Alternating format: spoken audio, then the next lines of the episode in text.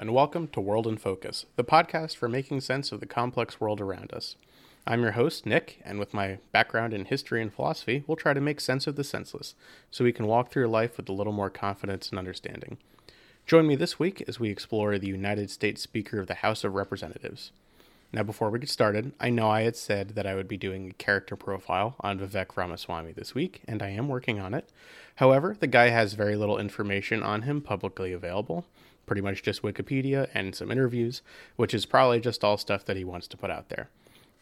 So, while I take extra time to get a little bit more in depth with the research and get some different perspectives, we must settle for other things.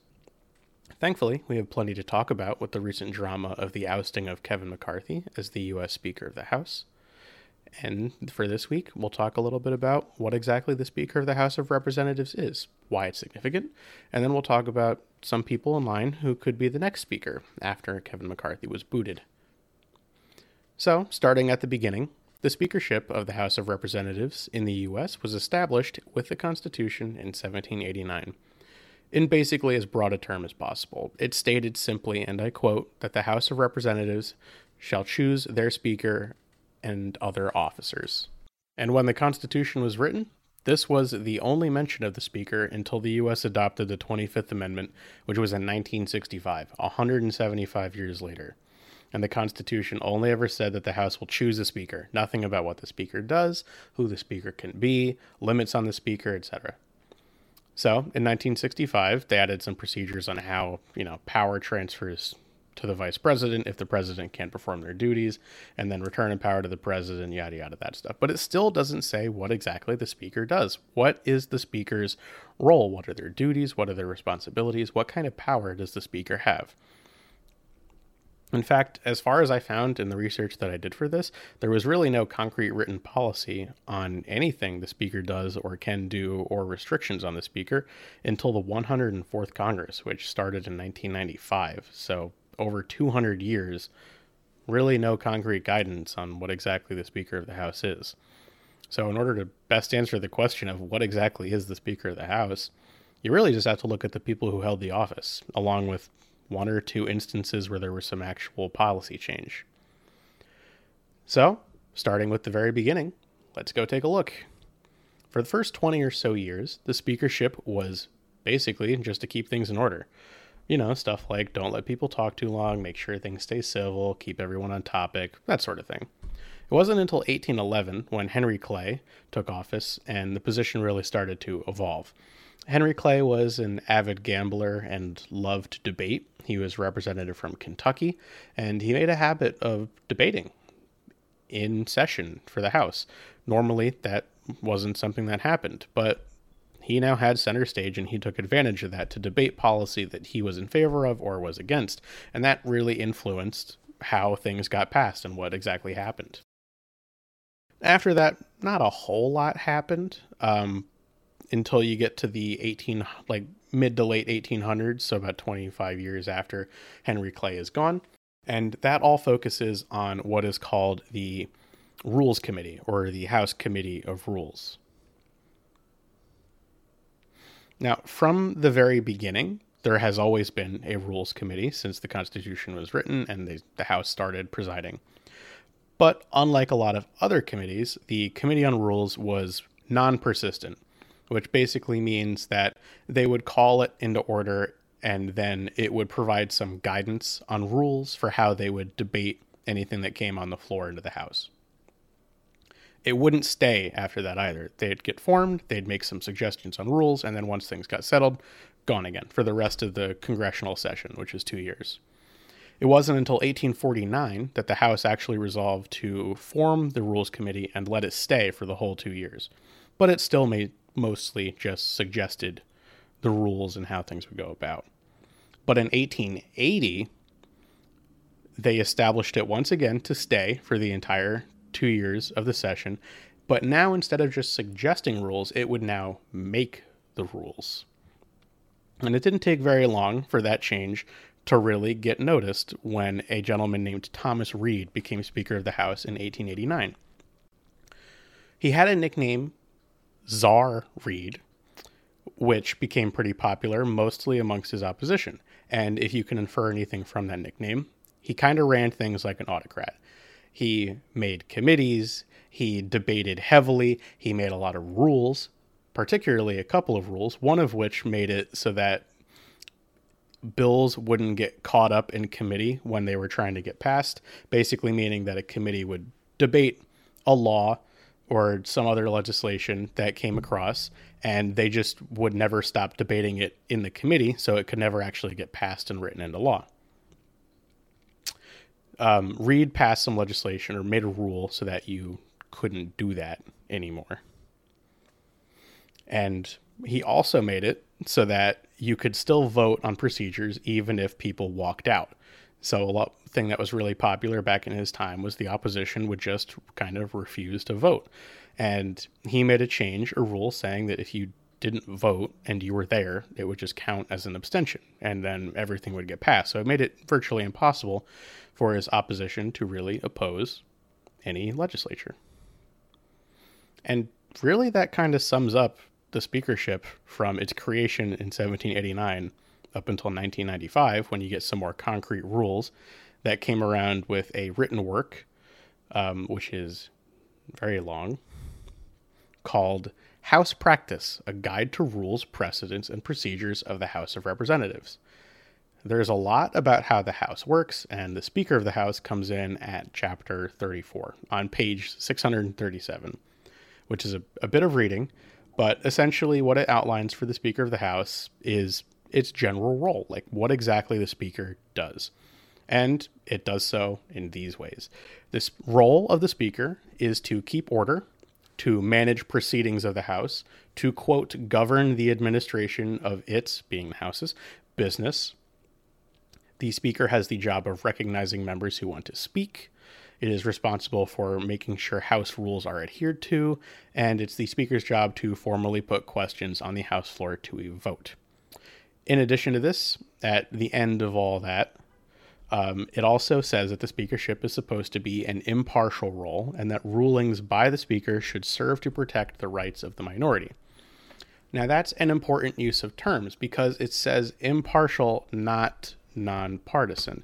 And you might say that those two things could go hand in hand, um, but I'm sure that a lot of you listening know at least one person in your life that you might consider to be typically impartial, but is still wildly partisan in their politics. So that's an important distinction to make because the US speakership is different from a lot of other democratic countries in that way. Where in other countries, like in England, the Speaker of the House is very much supposed to be a non political position and orient themselves and make judgments from a non political point of view. It doesn't say that here, it just says impartial, and that could be read impartially only in, in terms of, well, anything. So, because of that, the speakership has, in the past, as I'm sure anyone who has watched has noticed, been a largely partisan role in the US and typically ensures that the House pursues laws and legislature that kind of align with the goals of the majority at the time, uh, whether that be Republican or Democrat. And now we pretty much have a rough idea of the speakership of the US, which, to sum up, was a largely ceremonial position for a long time that eventually became a position that could almost single handedly sway the rules of the House, and now in modern times, uh, sway legislature depending on the party that the Speaker belongs to. So, knowing all that, and what exactly the speakership is, who might be the next Speaker of the House? Because, as I said earlier, Kevin McCarthy was ousted as Speaker of the House not too long ago. And somebody needs to fill those shoes, especially considering there have been a number of representatives saying they will refuse to vote on any legislature until they have chosen somebody to replace him. There are currently two people who are in the running for this, the first of which is Jim Jordan of Ohio, and the next, Steve Scalise or Scalise of Louisiana. And after researching them, I do have to say I'm not exactly fond about either choice, but before I get into what I think, let me just tell you about these guys as plainly as I can, starting with Jim. Jim was born in Troy, Ohio in 1964. He has been a member of the House of Representatives, representing Ohio's 4th District since 2007. He's been on the House Freedom Caucus, the House Oversight Committee, and is the current chairman of the House Judiciary Committee.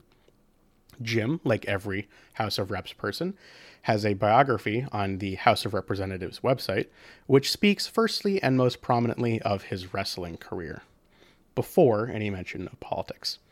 Says he was a four time state champion in high school, as well as winning two NCAA titles while he was in college. He then claims to be a fiscal conservative, saying that he believes family and individuals know best how to spend their money and that the government shouldn't be involved in policymaking involving that.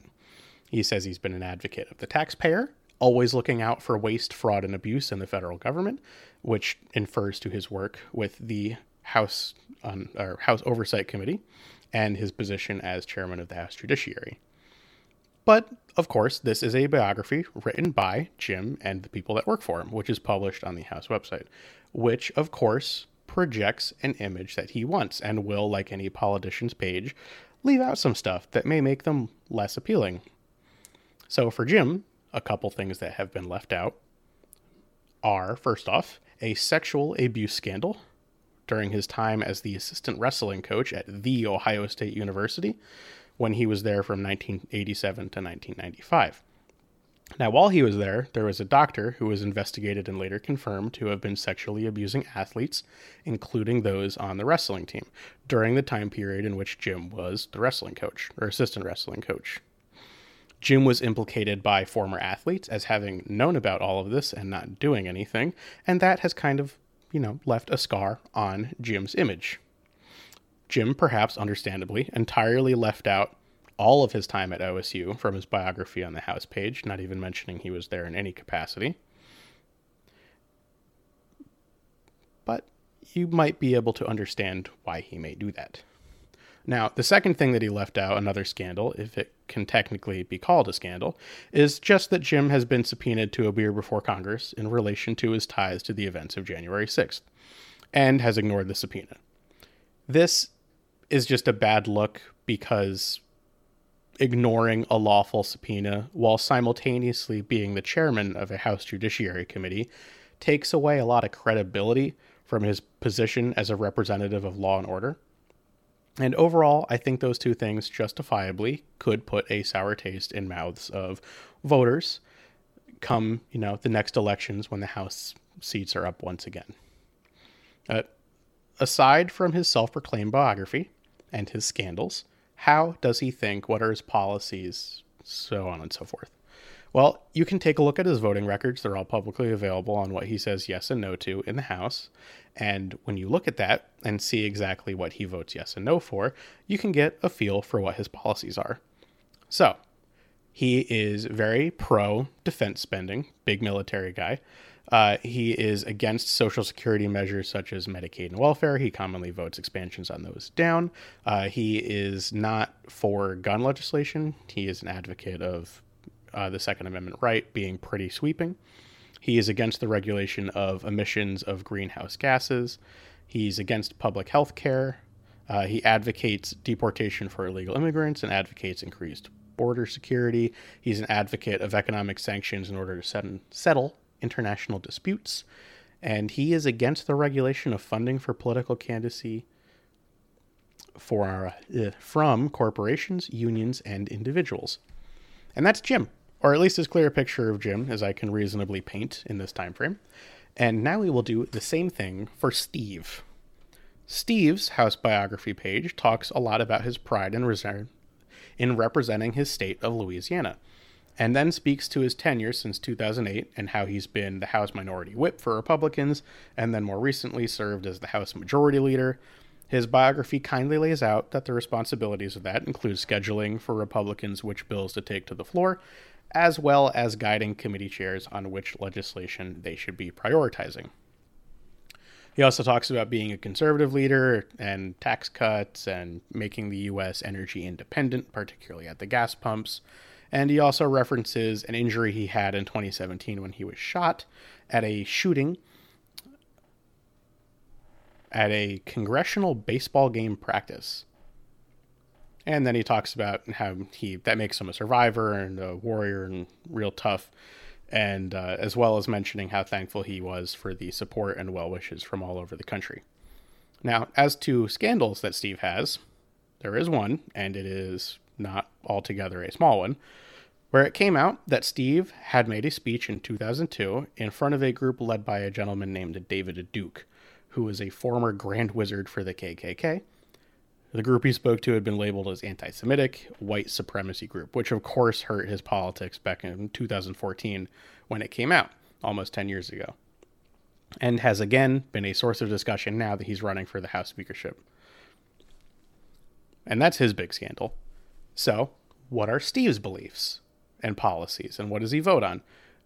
Honestly, really similar to Jim. He's big into defense support, defense spending. Uh, he doesn't. He is opposed to government spending for the purposes of economic growth. So that would be stuff like money to build public roads and stuff like that. He is against regulation on emissions of greenhouse gases. He's against gun regulation. He supports the deportation of illegal immigrants and increased border security. And he supports removing regulations on international trade. And that's pretty much it. Those are the two guys that are running for the speakership. And like I said, I'm not exactly for I think the scandals are pretty bad, so I'm not for them per se. However, with the recent events in Israel, there is a chance that Kevin McCarthy could come back as Speaker of the House. As I had mentioned earlier, also, there are a lot of representatives in the House who are saying they won't vote on anything until there is a Speaker again. And odds are, between Jim and Steve, it would be a very lengthy debate about which one of them would take the spot. Kevin McCarthy has said he would be willing to come back, which of course he would. That was the job he anticipated having until next year. And he would be more than happy to come back. And it's not outside the realm of possibility. He could come back. With the lengthy process and escalations in Israel, there's going to be a lot of stuff that needs to go through the House. And people will be very upset if they all kind of just get stuck there because the House can't figure out who gets to sit in the chair in the middle. And could lead to a lot of, let's say, negative repercussions for those people getting reelected next time around. So they'll probably want to resolve this as soon as possible. But that's pretty much it. Now you know what the Speaker of the House does, their role, and how powerful the position really is. And now you know a bit more about the guys who are running for it and the dynamic of how it is affected by Israel and how Israel can affect domestic politics here. So, as always, thanks for the time you give me and I will see you guys next week on World in Focus. Bye.